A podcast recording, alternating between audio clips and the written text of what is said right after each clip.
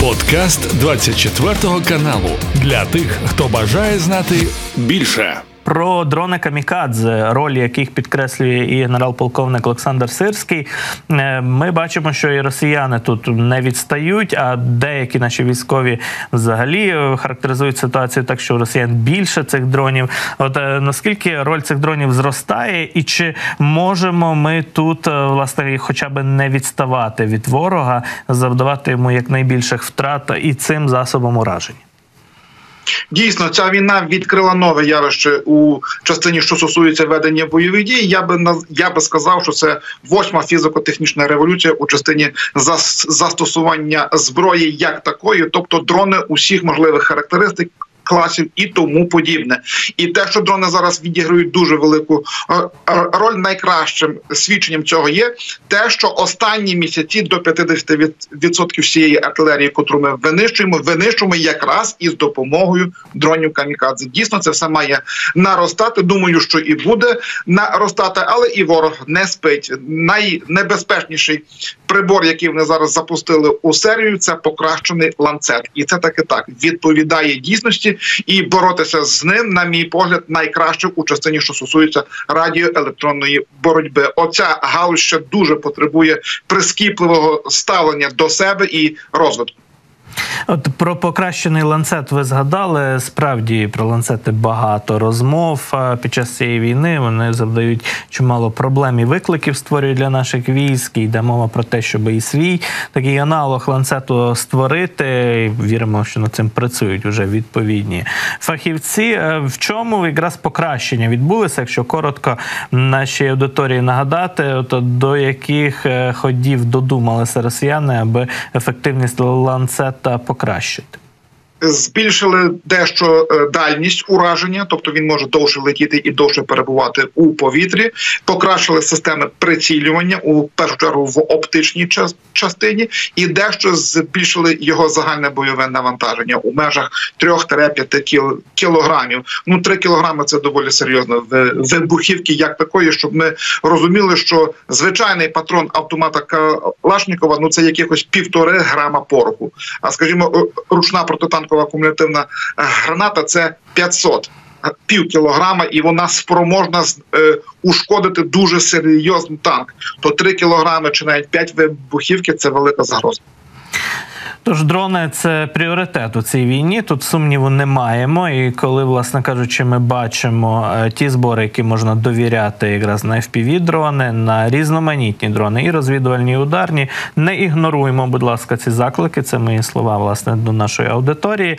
Якраз про різні типи озброєння, які ми бачимо на полі бою. Ще хотів би вас запитати, росіяни відомі тим, що вони от е, створюють різноманітні гібриди і на базі старих платформ і засобів озброєння. І от з'явилися кадри того, як під час штурмів Авдіївки Росія почала використовувати інженерні машини ІМР-1 на базі Т-55 танків. Такі вже машини були підбиті і знищені на полі бою біля Авдіївки. Якщо можемо вивести цей скріншот, так із відео з дрона знято в ході боїв е, за Авдіївку, то побачимо власне спалену таку бронетехніку. Але е, Т-55 це ж старенькі танки. Що це за інженерні машини, з якою метою росіяни? Росіяни їх запускають на поле бою. Це для розмінування чи для доставки е, якихось піхотних штурмових груп. Що відбувається? Що, Що це за зброя? Що це за техніка?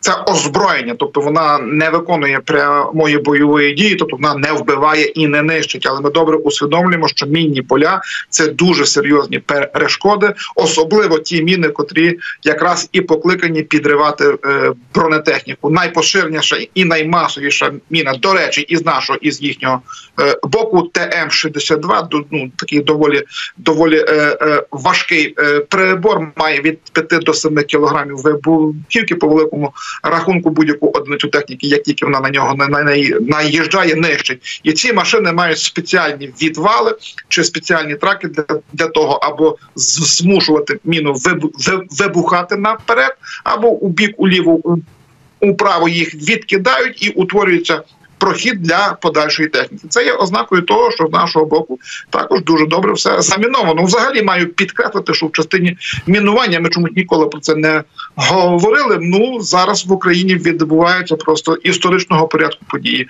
Ми направду найзамінованіша країна у у світі. Ніде нічого подібного немає. Це напевно не той статус, який хотілося би набути взагалі, стати відомим на весь світ, як за найбільш замінована країна світу. Пишатися таким не хочеться. Це, по-перше, ну перш за все, звичайно, виклик е, для майбутніх поколінь. Багато років уперед роботи на розмінування, очевидно, піде усіх цих територій прифронтових. Власне, про Авдіївку ще е, хотілося би поговорити трохи. Ми бачимо кадри із коксохімічного заводу, де наші військові прямо на велосипеді їздять. Вчора такі кадри з'явилися. І хоча вони, звичайно, такі передають настрій наших військових, які готові далі оборонити нашу землю, і навіть знаходять, так би мовити, можливість порозважатися і пожартувати в ході бойових дій. Але ситуація біля коксохімічного заводу складна. Ворог туди намагається відправляти все нові і нові штурмові групи. Бої в цьому районі тривають. Як би ми характеризували ситуацію біля Авдіївки зараз зі зміною погодних умов, з врахуванням того, що більше місяця росіяни штурмують і вже чимало резервів, ресурсів витратили на цю операцію. Чого чекати далі? Бо бачимо, що президент Зеленський буквально вчора заявив про те, що Путіна це цинічна мета досягти, хоча б чогось на полі бою, і Авдіївка є тут першою такою метою. Не змінилася. Вона залишається на порядку денному, і Росія навалюється на Авдіївку усіма своїми силами на мій погляд, і залишиться. Путіну треба перепризначати самого себе на на президентському е, посту наступної весни, і йому направду потрібні, хоч якісь позитивні новини з фронту. Вони дійшли до висновку, що стратегічної мети ліквідації української державності вони не опановують. А отже, треба досягнути завдання мінімуму. А завдання мінімум дуже просте: адміністративні кордони Донеччини і Луганщини. І Авдіївка якраз є головною перепоною для реалізації цього завдання по великому рахунку Авдіївка і Бахмут разом є воротами до усієї Донеччини. Тому на превеликий жаль з огляду на те, що в них колосальний людський ресурс, і вони не будуть його шкодувати. Бо якщо цар сказав брати за будь-яку ціну, то вони будуть брати. Чи зможуть, покаже час. Маю підкреслити, що Бахмут взяли саме у частині піхотних валів. Тільки один Вагнер задекларував, що за 10 місяців боїв вони втратили поза 22 тисячі убитого особового складу. Це без регулярної армії. І на жаль, росіяни мають такий менталітет, що за Путіну за родину за величіє, чи ще там чорна за що помирали, помирають і будуть помирати. Наказ вождя ніхто не посміє реалізувати. Ви згадали про Бахмут, е, Бахмутську операцію. Зараз ми спостерігаємо там певну зміну на полі бою, зокрема на північ від Бахмута, від Берхівки, від Ягідного. Е, ворога є певний тактичний прогрес, просування. Відбуваються там жорсткі бої і наступального характеру, якраз з боку е, Росії.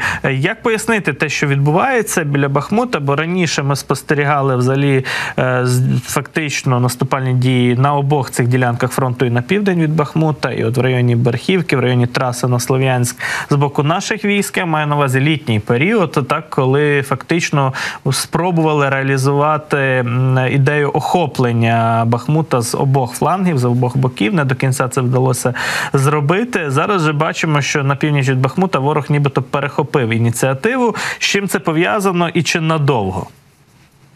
Та сама філософія, що і стосовно Авдіївки. в них є завдання чітке, зрозуміле адміністративні кордони Донеччини. Даруйте, що я повторюю цю тезу, але вона дуже важ, важлива, і так воно буде відбуватися якийсь час. І Наскільки довго це все буде тривати? Ну мені дуже важко сказати. Те, що шальки е, терезів схиляться в чиюсь сторону, не маю ні не меншого сумніву, бо навіть із довжелезних важких боїв окопних воїн усе рівно рано чи пізно є якийсь вихід. Це і Перша світова продемонструвала, і Друга світова продемонструвала питання у чий бік. Ну звичайно, маємо докладати максимум зусиль, щоб таке все було на нашу користь. І стосовно лівобережжя Херсонщини, е, тут у нас з'явилася заява вже від Андрія Єрмака з офісу президента в ході візиту нашої делегації до Сполучених Штатів пролунали слова про те, що є у нас там успіхи на лівому березі. Про те, що успіхи є, ми розуміємо. Ми бачимо вже приблизно місяць постійну присутність наших е, військових підрозділів на лівому березі, які виконують там певні завдання. Водночас ми розуміємо складність цієї операції. Дніпро велика річка, перекидати техніку під ударами ворожої артилерії надзвичайно ризиковано у цьому районі.